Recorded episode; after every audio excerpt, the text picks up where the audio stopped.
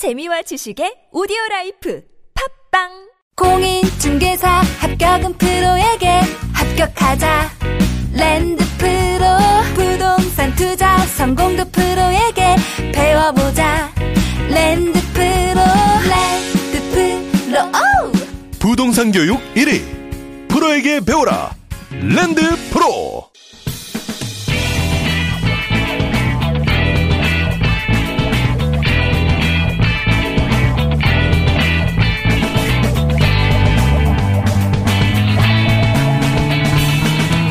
김어준의 뉴스 공장.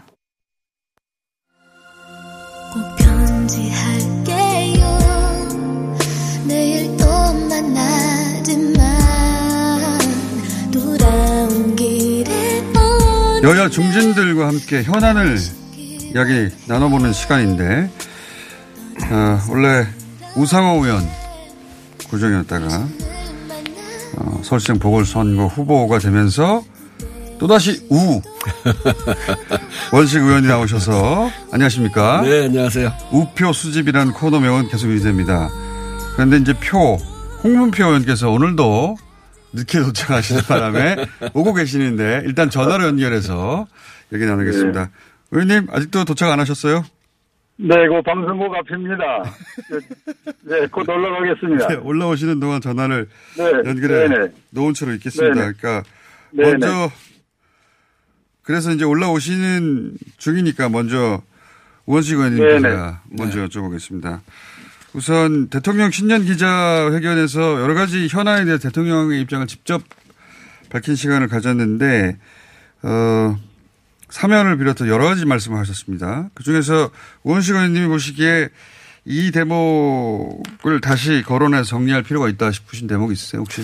전체적으로는 그 진솔하고 담백하게 그리고 현안에 민감한 주제가 나와도 네. 대답을 솔직한 본인의 심정까지 해서 다 잘 이야기하신 그리고 국정 현안에 대해서도 아주 어, 그 구석구석을 잘 챙기는 그런 모습을 볼 수 있었던 게 매우 좋았고요.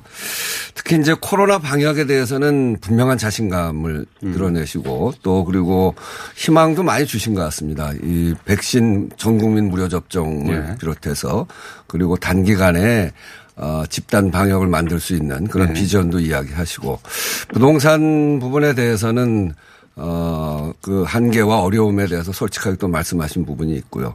사면에 대해서도 원칙을 분명하게 하면서 네. 또 그, 어, 어떤 가능성까지 열어놓는 그런, 그런 태도를 취하신 거 아닌가 이렇게 생각하고요. 그 중에서 저는 가장 중요하게 봤던 게, 어, 포용, 포용적 회복. 예. 이라는 표현인 것 같아요. 포용적 회복이란 말은 사실 이제 이 방역을 하는데 우리 국민들이 정말 1년 동안 아, 인내하고 또 적극적으로 참여하고 저는 그것을 공동체적 민주주의다. 아, 우리 국난 극복 DNA가 우리 국민에게 있지 않습니까? 아무리 어려워도 국가에 처해진 어려움은 극복하기 위해서 노력하는데 이제 1년 지났단 말입니다. 1년 동안 세계적으로 K방역을 만들어낸 주체이시기도 한데 이제 1년 3차 그 대유행 아주 이 지금 이거를 겪으면서 이제 인내 한계에 와 있는 것 같아요. 어, 국가적으로 보면 국가 채무가 굉장히 전 세계적으로 건전한 국가 채무인데 가계 부채로 보면 거의 최악의 가계 부채거든요. 예. 이게 이제 인내의 그, 그 인내 과정에서 만들어진 것이기도 하고요.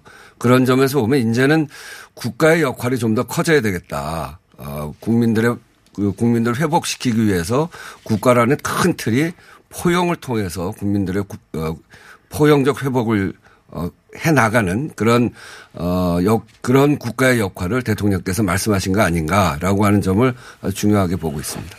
알겠습니다. 이제 어, 답변도 잘 하셨고 현안 파악이 잘 돼 있다 이런 요지로 어, 설명해 주셨는데 홍표 의원께서는 어, 여전히 이런 점들이 문제다라고 지적할 부분이 도착하셨네요.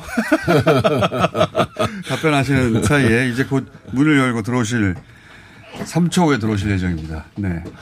제 얘기를 다 들으셨으니까 뭐 그러니까요. 답변이 금방 가능하시겠네요. 신년 기자회견에서 아, 이 대목은 여전히 문제야.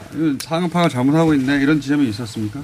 보시기에? 어, 저도 뭐, 이 방송을 지금 방금 들으며 올라왔기 때문에 예. 어, 말씀을 곧바로 드리겠습니다.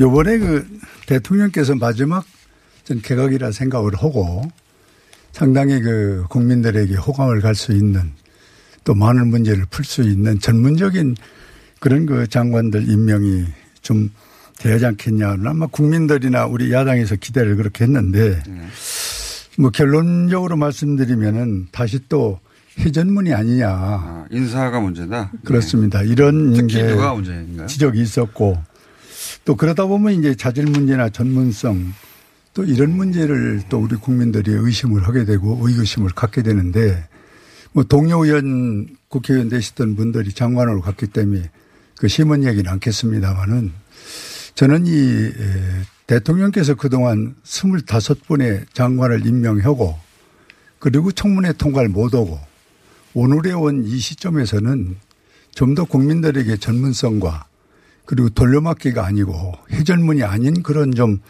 어, 이번 장관 임명이 됐으면은 이 마무리 이 소위 이 정권에서 좀 더 국민에게 신뢰를 줬을 텐데 하는 아쉬움을 갖고 있습니다. 그래서 이제 저- 인사가 가장 문제라고 말씀하신 셈인데 혹시 그 중에서 특히 이 인사는 특히 문제라고 지적할 만한 인사가 있었습니까? 뭐 우리 다 공감을 갖고 있는 일입니다만은 그 이 전문성 부분에서 특히 이야기를 안 드릴 수가 없는데 저는 요번에 음 이 임명 중에서 예. 가장 그 눈여겨봤던 거는 음 우리 장관 중에서 좀 더 전문성 있는 분이 이렇게 없을까 하는 아쉬움을 갖고 있어요. 뭐 예를 든다면은 예. 이 소위 한미 문제 같은 것도 연합 소위 훈련을 한미 연합 훈련을 북한과 협의를 한다. 이런 얘기를 공경원이 할 때 참 의구심을 많이 가졌고 또 거기에 대한 많은 사람들이 지금 지적을 하고 있습니다. 어떻게 한미 훈련을 우리가 상호간의 혈맹이라는 또 미국과의 쭉 전통적으로 해왔었던 이것을 갑자기 북한과 협의를 하겠다. 이게 사실 말이 안 되는 얘기를 지금 대통령이 하셨거든요. 이런 문제 또 지금 음, 북한에서는 뭐 야밤중에 어, 근래에 없었던 뭐 이 군사 무력 시위를 지금 하고 있고 미사일이나 핵을 가지고 어, 자각을 따지면서 우리에게 어떻게 보면 공갈 협박을 하다시피 하고 있는데 대통령께서는 거기에 대한 언급은 전혀 없고 평화 얘기만 하셨거든요. 그러면 저쪽에서 저렇게 날뛰고 극악무도운 어떤 행동을 지금 눈으로 보여주고 있는데 그것도 12시가 넘어서 최근에 보지 못하던 북한의 태도를 한 번쯤은 좀 따끔하게 지적을 하셔야 되는데 계속 평화 얘기만 하고 저쪽에서는 저런 상태로 나가고 이게 나는 현실적으로 맞는 것이 아니라 서로 다른 부분을 그냥 음, 방향만 크게 서로 보고 있으면서 얘기하는 것이 좀 와닿질 않는다. 그래서 대북 문제하고 특히 그 어, 한미 문제 같은 거는 좀 조심성 있게 현실성 있게 다뤄야 되는데 너무 어, 대통령께서 그냥 추상적으로 그냥 임의적으로 이야기한 것이 오늘의 이런 음, 소위 장관 임명의 후유증이 아니냐 이렇게 진단을 해봅니다. 한반도 문제, 남북 문제나 그 북미 문제는 결국은 이번 인사는 외교부 장관을 통해서 하겠다는 의지를 밝히셨으니까 외교부 장관 인사가 문제라고 이렇게 둘러서 말씀하신 것 같은데. 그런데 네, 외교부 장관 이제 지금 말씀하신 것 중에 네. 이제 올해가 집권 집권 마지막 해가 되는 거거든요. 그러니까 사실상. 집권 마지막 해는 어떤 내각을 만들어야 되냐면 성과를 잘 추스리고 그리고 안정적으로 마무리하기 위해서 호흡이 잘 맞는 사람들이 필요합니다. 또 새로운 사람들이 아니고 이제 잘 마무리해야 되는 시기잖아요. 그리고 이제 관료들이 동요하기가 쉽습니다. 그렇기 때문에 안정적으로 어그 어, 내각을 잘 관리해낼 수 있는 역량 있는 정치인이 하는 게 저는 굉장히 좋다고 생각해요. 그런 점에서 우리 저 국민의힘에서도 쭉뭐 의원 내각제 같은 것을 계속 주장해 온 이유도 바로 그런, 그런 거 아니겠습니까? 국회의원들이 그렇게 어, 늘 상임위를 통해서 그 전문성도 쌓지만 또 이 관료들과 함께 호흡을 맞춰가는 어, 그런 과정이 있기 때문에 마지막 임기는 저는 이렇게 저 이번에 취한 이렇게 친정 내각 같은 그런 성격을 갖는 게 국정의 안정적 관리를 위해서 매우 좋다 이렇게 생각하고요. 정의용 외교부 장관은 어, 문재인 대통령 초대 안보실장 하셨던 분이잖아요. 그때 한번 생각해 보세요. 홍문표 의원님 지금 말씀하신 거는 딱 2017년 생각나요. 제가 원내대표 할 때 2017년 문재인 정부 막 들었으니까 북한에서 뭐 미사일 쏘고 난리가 아니었습니다. 그때 ICBM까지 어, 그 ICBM까지 발사를 해서 정말 평창 올림픽 앞에다 두고서는 유럽에 있는 국가들이 아, 저기 전쟁 날 것 같아서 가면 안 되겠다. 그런 상황에서도 문재인 대통령께서는 계속 평화 이야기만 했습니다. 그러다 결국은 그 과정을 거쳐서 평창 올림픽으로부터 그때 평창 올림픽에 어, 북쪽에서 누구 내려온다고 그러니까 또 그 국민의힘 쪽 의원들이 가서 막 통일로 맞고 막 그랬잖아요. 그런 속에서 만들어진 게 남북 간 화해, 남북 대화. 그 얼마나 긴 대화가 잘 이루어졌습니까? 지금은 이제 물론 그것이 굉장히 어려운 상태에 있긴 합니다만 어, 북미 간의 대화도 이루어지고요. 남북 간의 대화도 세 차례 그렇게 진행, 진행이 되고 그러면서 큰 틀을 하나 만들어 가는 거죠.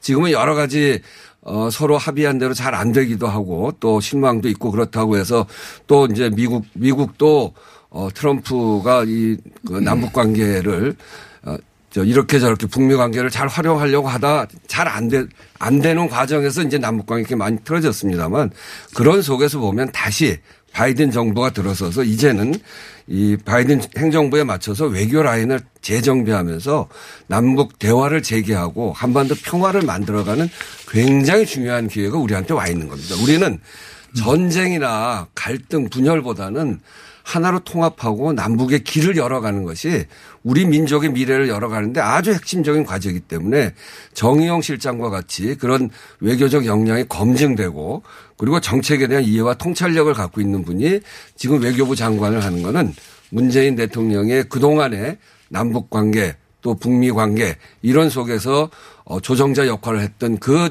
조정자로서의 역할을 제대로 할 수 있는 그런 어 입각이 아닌가 그런 선택이 아닌가 이렇게 생각합니다. 저는 그 부분에 반론이 있는데 예. 예를 두분 들면 모두 좀 짧게 짧게 예. 그러겠습니다. 한 번 말씀을 하시면 예. 너무 두 분 다 길어서 예. 그 간단하게 여기 말씀드리겠습니다. 예, 간단하게. 이 미국과의 한미 관계는 이 연합 훈련 같은 건 상당히 중요한 겁니다. 그거를 북한과 협의해서 하겠다는 이런 얘기는 있을 수 없는 얘기를 대통령이 하셨고 두 번째로 김여정이가 우리 그 강경화 어, 외무부 장관에 대해서 뭐 잘못 판단을 하고 북한을 잘못 본다 해서 상당히 참 좋지 않은 얘기를 해서 경질 얘기까지 나온 것을 그냥 따라서 지금 문재인 대통령이 경질한 거 아니냐는 정도로 의구심을 갖는 거고 마지막으로는 지금 마지막 임기 1년 동안에 마지막 내각을 좀 펴는 분 그리고 호흡을 같이 하는 분을 하겠다고 하셨는데 국민은 그걸 바라지는 않습니다. 능력 있는 사람이 국가를 위해서 안정한 장관을 해 주길 바라지 대통령 말 잘 듣는 사람 갖다 놓는 거를 원하지를 않는다. 이렇게 아니, 말씀을 그게 정의용 드립니다. 실장처럼 능력이 있는 사람이 어디 있고요. 아니 그러니까 정의용 실장도 어느 정도 일리 있죠. 김여정 내각이라고 김여정. 인사라고 하는 거는 정말 억지 주장입니다. 아니 그래도 김여정이가 그렇게 얘기를 그 했는데 따라서 훈련, 또 임명하니까 훈련에 관해서는 결과적으로. 음. 어떤 과정을 거치더라도 한미 간에 최종 결론을 낼 일이지요. 그런데 왜 아, 기- 아, 그건 북한과 협의한다고 얘기합니까? 아, 그거는 결론적으로는 저거는- 그런 그런 과정을 통해서 아니죠. 한미 간에 협의를 하고 바이든 행정부와 협의해서 결론을 내는 거죠. 물론 그러니까 그렇게 했는데 억지입니다, 그거는. 대통령이 그렇게 말씀하시면 안 되죠. 연두 기자회견에서 어, 한미 훈련을 북한과 협의한다. 이게 도대체 있을 수 있는 얘기입니까?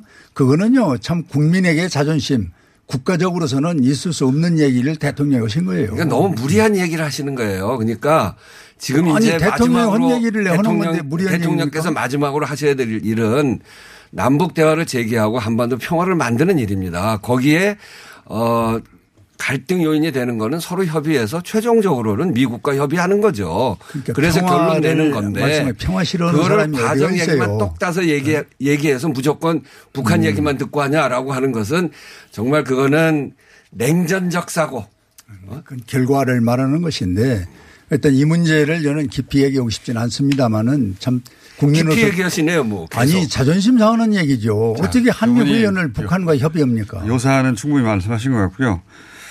어, 주영 원내대표가 갑자기 이건 짧게 또 여쭤보겠습니다. 주영 원내대표가 문재인 대통령도 사면 대상이다. 사면 대상이 될지도 모른다라는 네. 표현을 하셨는데 이 공방도 있었습니다. 이거 정리 양쪽에서 한번 하고 넘어가시죠. 제가 먼저 할까요? 예. 아, 저는 주호영 대표를 원내대표 할 때 같이 했는데 이런 말 할지는 진짜 몰랐어요. 정말 뭐 눈엔 뭐, 뭐만 보인다고. 그쪽 대통령이 연달아 네 분이 다 사면 대상이 됐잖아요. 그래서 대통령 하면 무조건 사면 대상이 된다고 생각하는 모양이죠.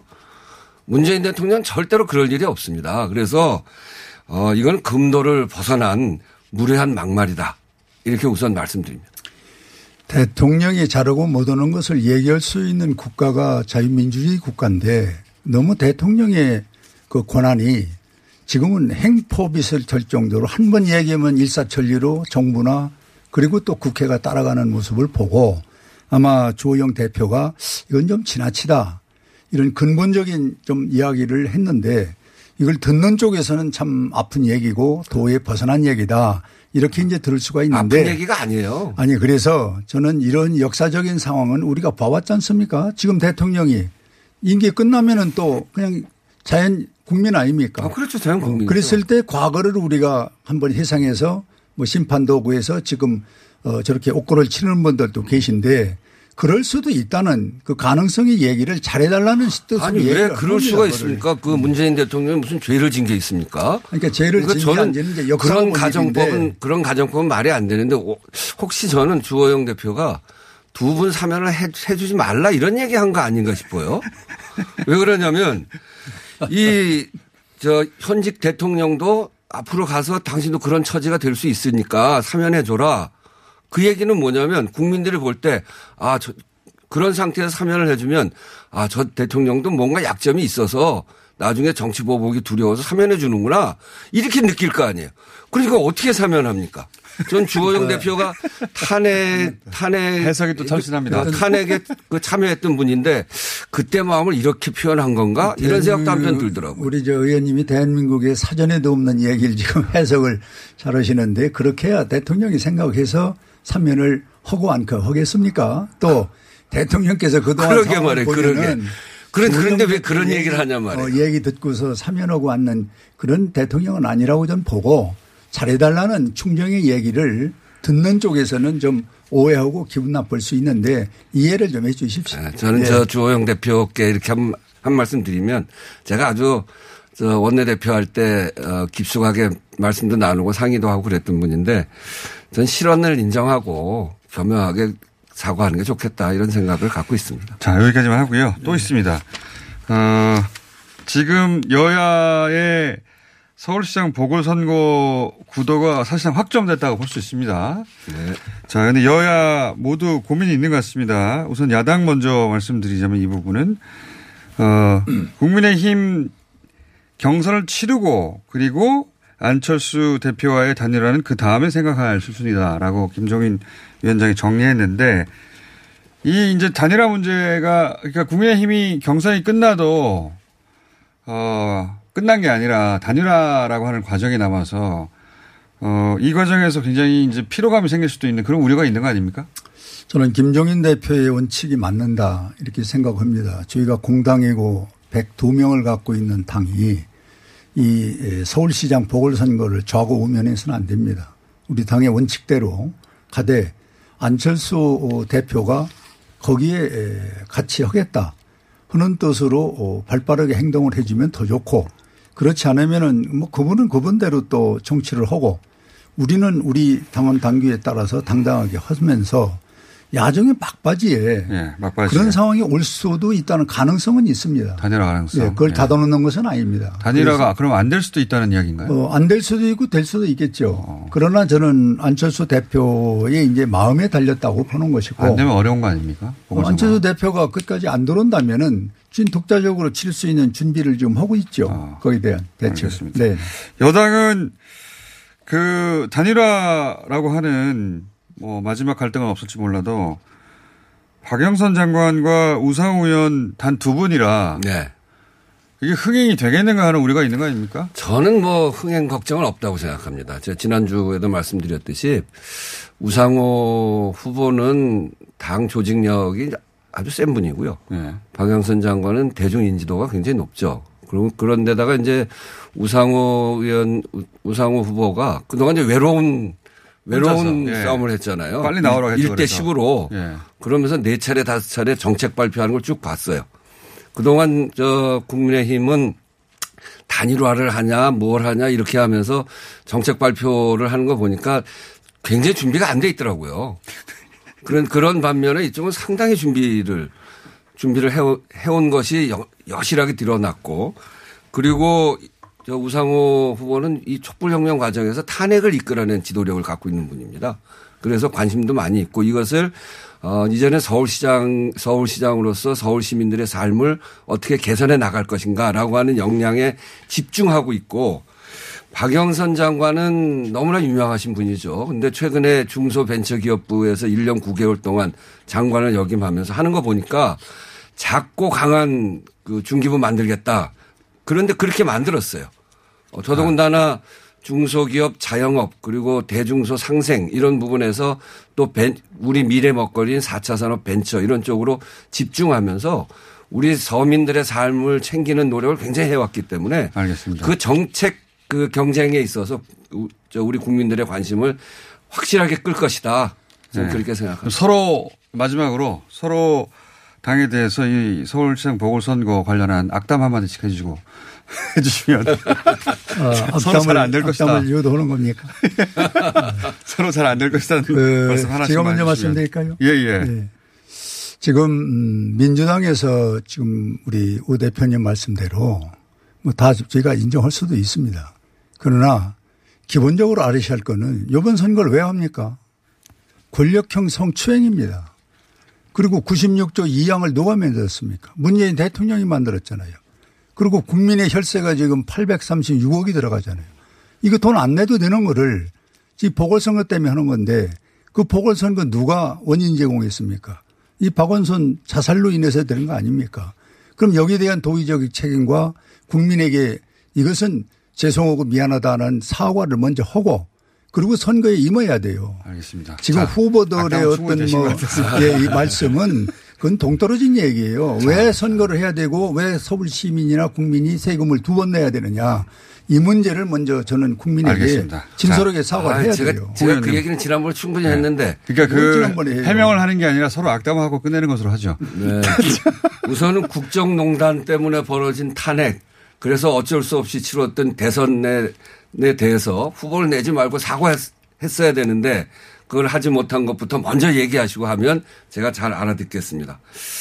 어, 단일화, 단일화까지를 가야 될 텐데 저는 그것보다 더 중요한 거는 서울 시민들을 위한 정책을 잘 만드셔야 됩니다. 어떤 후보는 서울에 70만 호 공급하겠다 뭐 이런 얘기도 하고 그러던데 전혀 준비가 안 된 상태에서 그냥 70만 호예요. 그래서 이런 어저 서울 시민들의 삶을 좀 정확하게 바라보고 정책 중심의 경쟁이 될 수 있도록 그렇게 돼야 되는데 이름만 남아 있는 안철수 후보 그리고 또 어, 아이들 밥 먹이기 싫어서 시장 관둔 분, 또 국회를 동물 국회로 만든 분, 이런, 이런 분들이 경쟁하는 걸 통해서 그냥 이전 투구만 보여주시면 절대로 안 된다. 정책을 중심으로 악담은 그 정도 하시죠, 이제. 어, 했으면 좋겠다 하는 말씀을 민주당에서 주택 문제를 어떻게 얘기합니까? 예, 서로 악담 충분히 하셨으니까. 25번을 하고도 실패했는데 주택 문제는 민주당에서 꺼내면 자, 안 나머지. 악담은 밖에 나와서 부탁드립니다. 우원식 의원, 홍문표 의원이었습니다. 감사합니다. 네, 감사합니다. 김어준의 뉴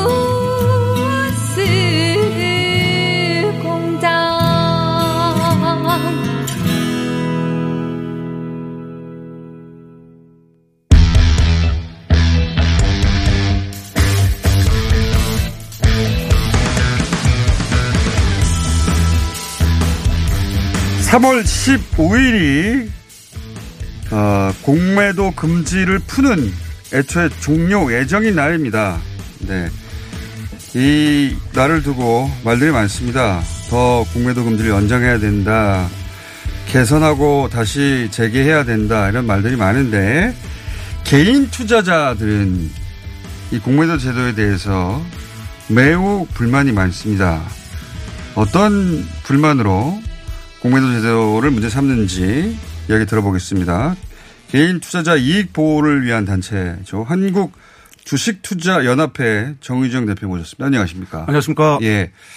주식 투자를 하시는 분들은 잘 알 텐데 주식 투자를 안 하는 분들은 공매도라는 제도 자체가 매우 생소하고 네. 도대체 왜 이게 문제가 되는지 잘 이해가 안 가거든요. 네, 네. 왜 기관은 하자고 그러고 개인은 반대하는 건지 잘 이해가 안, 다, 안 되기 때문에 어, 개인 투자자들 입장에서 이 공매도 제도가 가진 문제점 이걸 좀 설명해 주십시오. 왜 문제인지. 네, 그세 가지를 말씀드리겠습니다. 예.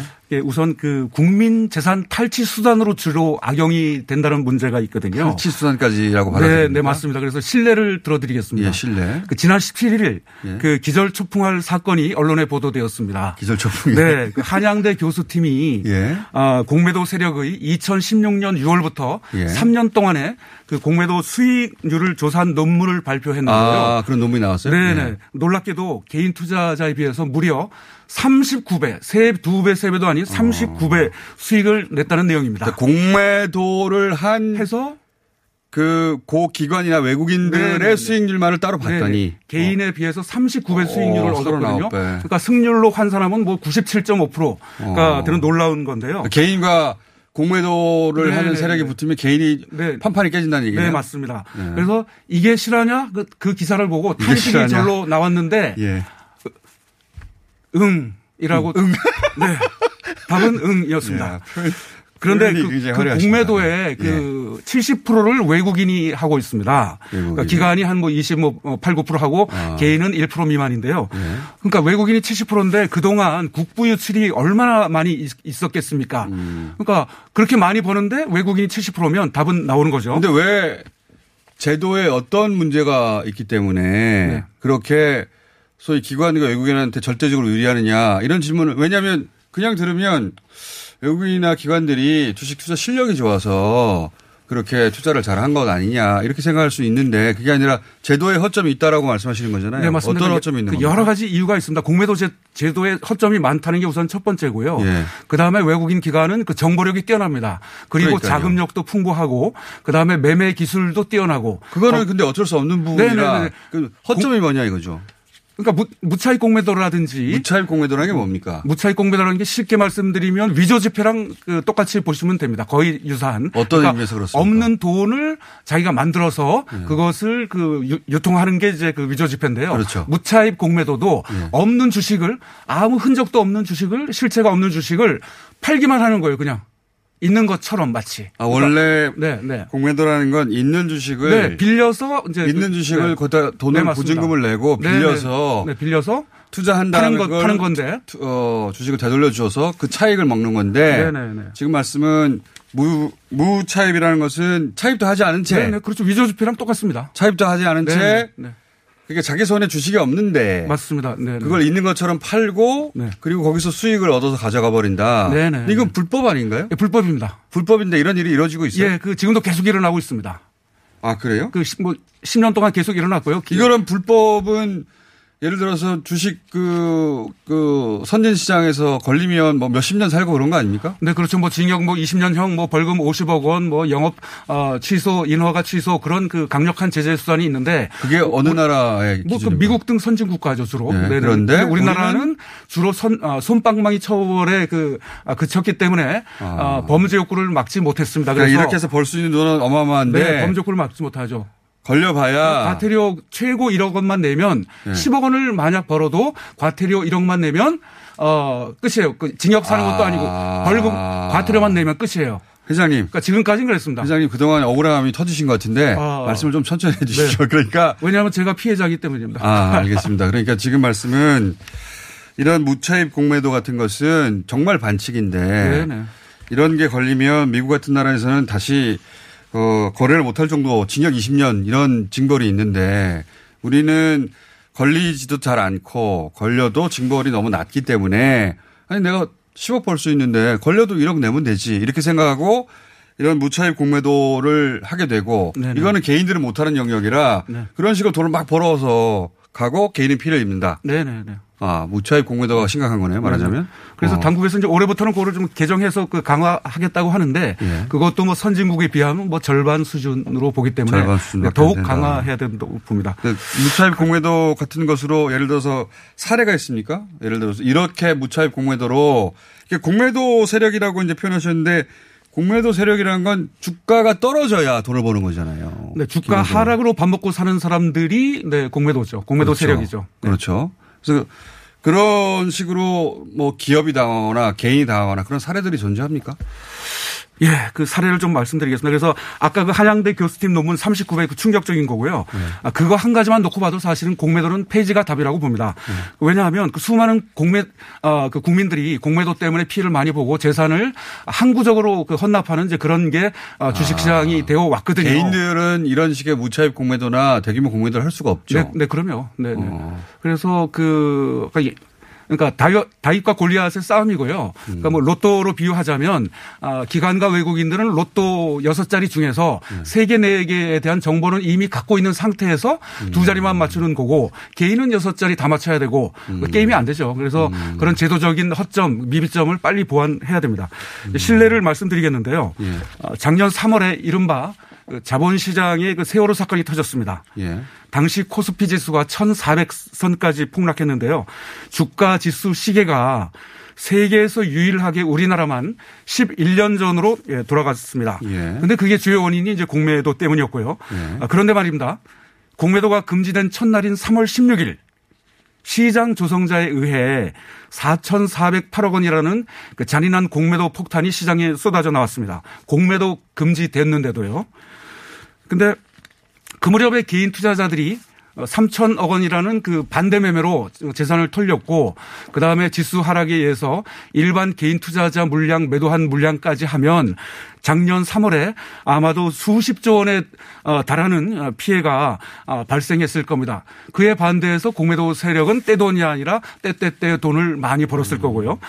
그래서 시장 조성자가 그 공매도 불법 공매도로 인해서 어, 그 손해를 봤다 이제 그런 의심이 어, 있어서 저희가 당국에 아, 금융감독원의 한투연에서 시장 조성자에 대한 특별 검사 민원을 넣었습니다. 그런데 금융위는 그것을 감독원에다가 이제 그, 그 검사를 시키지 않고 한국거래소에 셀프 감리를 지시해서 아, 얼마 전에 그 결과가 나왔는데 아, 몇건 정도가 적발됐다고 합니다. 그런데 그 적발된 게 모두 실수나 오류에 의한 잘못이었다. 음. 그렇게 이제 발표를 했는데요. 그뭐 의도를 가지고 네. 시장을 속여서 했던 게건 이제 설명을 어. 했는데 은폐와 축소가 심히 우려되는 네, 상황입니다. 알겠습니다. 그래서 이건 자- 반드시 특검으로 어, 진실을 특검. 규명해야 예. 할것 알겠습니다. 같습니다. 회장님. 네. 네. 그러니까 그 아무래도 주식으로 그 손해를 본 분들은 네. 이게 이제 어 어떤 세력이 존재하고 예. 대표님 참 세력이 존재하고 그 세력들이 계속해서 개인들 돈을 이렇게 뺏어간다. 시장이 지금 공평하지 않다. 개인만 불리하다. 이런 말씀을 계속 반복해서 하시는데 네, 네.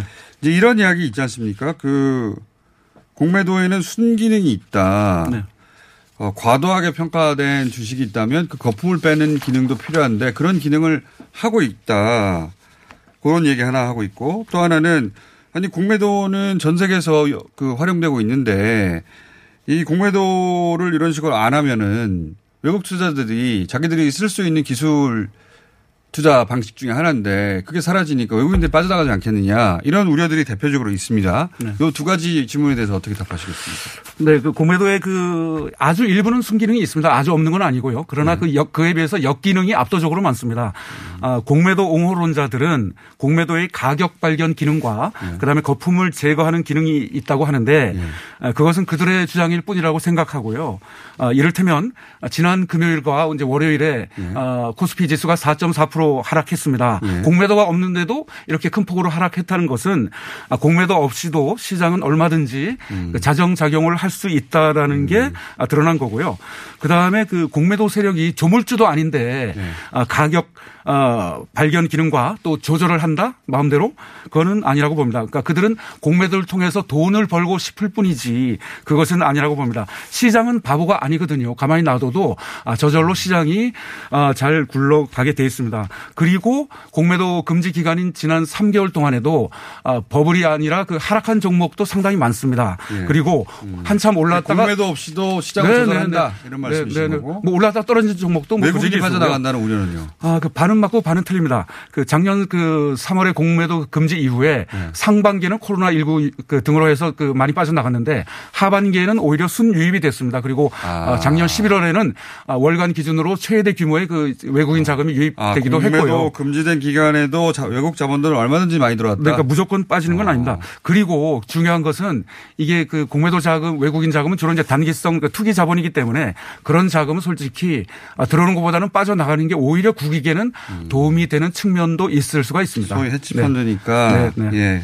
그 자본은 돈이 되면 공매도가 있든 없든 들어올 텐데 그런 걱정 너무 하지 말라는 말씀이에요. 네, 맞습니다. 취지인 것 같고 개인 자금으로 충분히 커버 가능합니다. 네. 지금은 개인 투자가 많기 때문에 그런 우려를 할 때가 아니다. 개인 투자자가 사실 3천을 넘긴 거죠 지금은. 아, 네, 그렇죠. 맞습니다. 예. 네, 네. 순기능도 있긴 있지만 순기능보다 역경이 너무 많다. 네, 네, 네. 이런 요지 그리고 이제 무차입 공매도가 심각한데 손방망이 쳐버리기 때문에 운동장이 너무 기울어서 개인은 네. 피해를 볼 수밖에 없다 공매도 때문에 네, 이런 네. 요지를 이해했습니다. 네, 네, 자 네. 저희가 이 시간을 네. 또 마련해서 아, 또 예. 모실지도 모르겠습니다. 네, 이제 네. 공매도 꼭 필요하다는 분들도 있으니까 네, 그분들과 네, 함께 또 네. 모시도록 하겠습니다. 오늘 말씀 감사합니다. 아, 네. 한국 주식투자연합회 정희정 대표였습니다.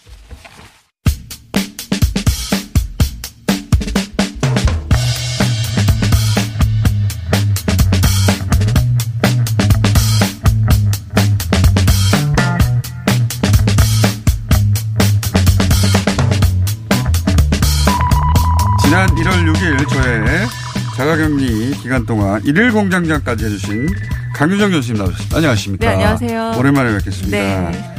마스크 색깔이 아주 인상적입니다. 보라색. 아, 네네, 그렇군요. 연보라색. 감사합니다. 오늘 모신 이유는 지난번에 이제 그, 어, 저희가 마지막으로 영화 관련해서 모셨을 때가 기생충 때 얘기였는데. 맞아요. 네. 갑자기 또 미달이라는 영화가 네. 뭐 썬댄스 영화제에서 여우 주연상도 받고 유정 씨가 이 영화가 아카데미로 갈 것이다. 아카데미가 이렇게 흔해지기 시작했어요. 아카데미 갈 거예요. 아 그래요? 지금 뭐 버라이어티 아직 가진 않았잖아요. 아, 버라이어티라든가 이제 예상 후보들을 내고 있거든요. 네. 근데 주요 부분에 벌써 되게 중요한 예상 후보로 거론이 어, 되고 있습니다. 어떤 부분으로 거론됩니까? 감독상, 작품상, 오. 나무주연, 여우조연, 각본상까지. 그러니까 거의 오, 지금 주요 상들 아닙니까? 네, 주요 상 부분에서 되게 상위 랭크가 돼 있어요. 그러니까 약간 오. 순위를 올려서 이 예상 후보 군에 들어갈 것이라고 보십니까?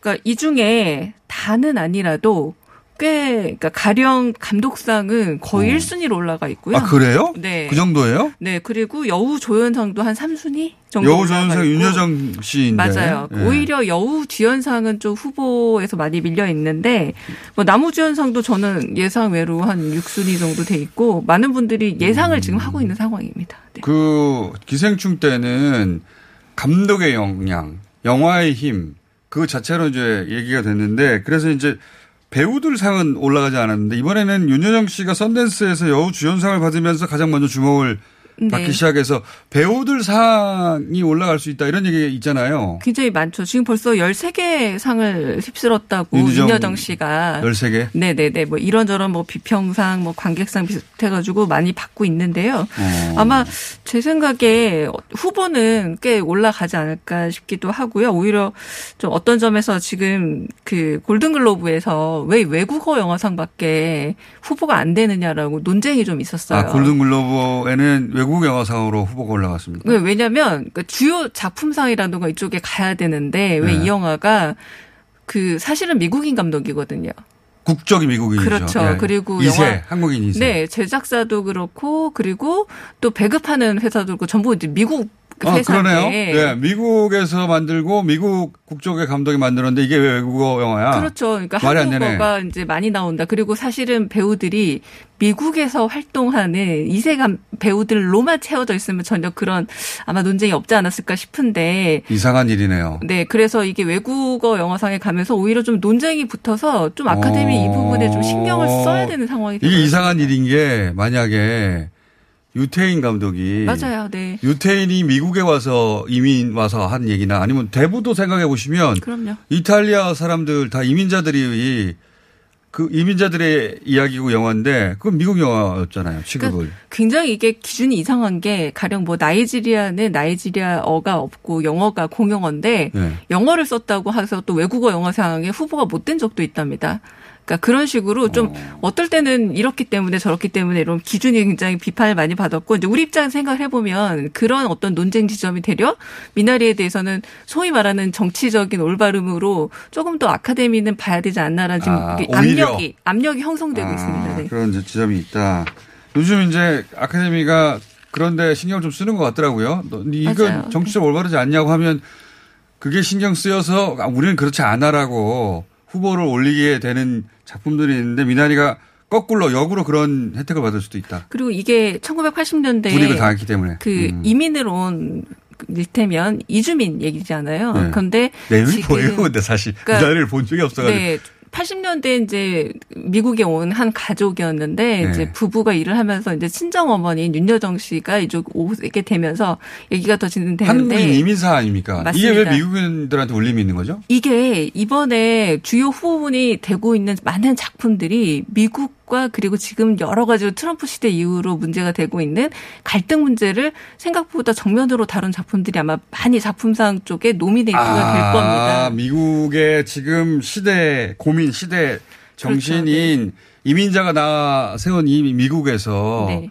현재적으로 벌어지고 있는 이민자 이야기가. 그러니까, 네. 아주 잘 담겼다. 그러니까 한국인 미국에서도 굉장히 중요한 작품으로 얘기가 되고 아. 있고요. 그리고 뭐 뭐더그 시카고 세븐의 뭐 재판이라고 더 트라이브도 시카고 세븐이라든가 이런 영화들 보면은 미국 영화사를 좀 뒤져가지고 미국에 있었던 중요한 재판이라든가 이런 아. 부분들 역사를 가지고 많이 만들고 그렇죠. 있는데 인종 문제라든가 맞아요. 네. 이 이민 문제가 지금 미국에서 굉장히 뜨거운 주제이기 때문에 그 뜨거우라고 만든 건 아닌데 그렇죠. 딱 지금 시대의 고민과 맞아 떨어져서 이 영화가 주목받고 있고 영화 완성도도 높 나오죠. 그렇죠. 네네. 그러니까 이게 좀 기생충이 주목을 받았던 것과 달리 제가 좀 약간은 어떤 점에서 이거는 꼭 한국 영화로 말할 게 아니라 미국 영화사에서 되게 의미 있게 음. 다뤄질 작품이다. 그런 점에서도 뭐 힐빌리의 노래 같은 경우는 러스크벨트에 살고 있는 미국 중하위층 사람들이 음. 얘기를 다루고 있기도 하고 그래서 아마 미국 안에서 훨씬 더 많은 주목을 받는 좀 맥락이 있습니다. 윤여정 씨는 우리가 잘 아는데 워낙 독특하고 또 맞아요. 개성이 있고 실력 있는 배우라 미국에 가서도 통하는구나 이제 이렇게 이해가 되는데 어 정기석 감독은 누굽니까? 그러니까 이분은 이제 우리 나이로 따지면 한 78년생 정도 되는데 네. 사실은 2007년에 깐에서 이제 그때는 루안다 얘기를 다뤘어요. 루안다 얘기를 다룬 어. 작품으로 좀 주목을 받았는데 자기도 이렇게 자기 얘기를 다룰 줄 몰랐대요. 오히려 이제 어떤 다른 사람이 쓰는 농장에서 자란 작가의 소설을 읽다가 야 이거 내 얘기하면 좋겠다라고 쓰기 아, 시작했다고 아, 본인이 겪은 일입니까 이게? 다 자기 얘기고 그래서 이제 아, 그 각본상이 자전적. 오리지널 시나리오 이제 screenplay에 주는 어떤 후 보인데 거기 들어가는 이유도 이런 고백이 너무 저는 재밌었어요. 아칸소주 학교를 다니는데 어, 유일하게 백인 아닌 친구였다는 거예요, 자기가. 자기가 그러니까 아 감독의 자전적 이야기가 네, 맞습니다. 네. 본인이 이민 가정의 2세였고 그 이야기를 쭉 다뤘는데 그게 미국 사람들한테 현재적 울림이 굉장히 크다. 맞아요. 그런데 연기를 너무 잘했다 또 배우들이 그렇죠. 이거네요. 아, 재밌는 얘기였습니다. 본 적이 없어가지고 오늘 여기까지 하고요. 네네네. 정기사 감독을 아무래도 네. 모셔야 될 것 같습니다. 네. 강유정 교수님 감사합니다. 네, 감사합니다. 안녕. 네.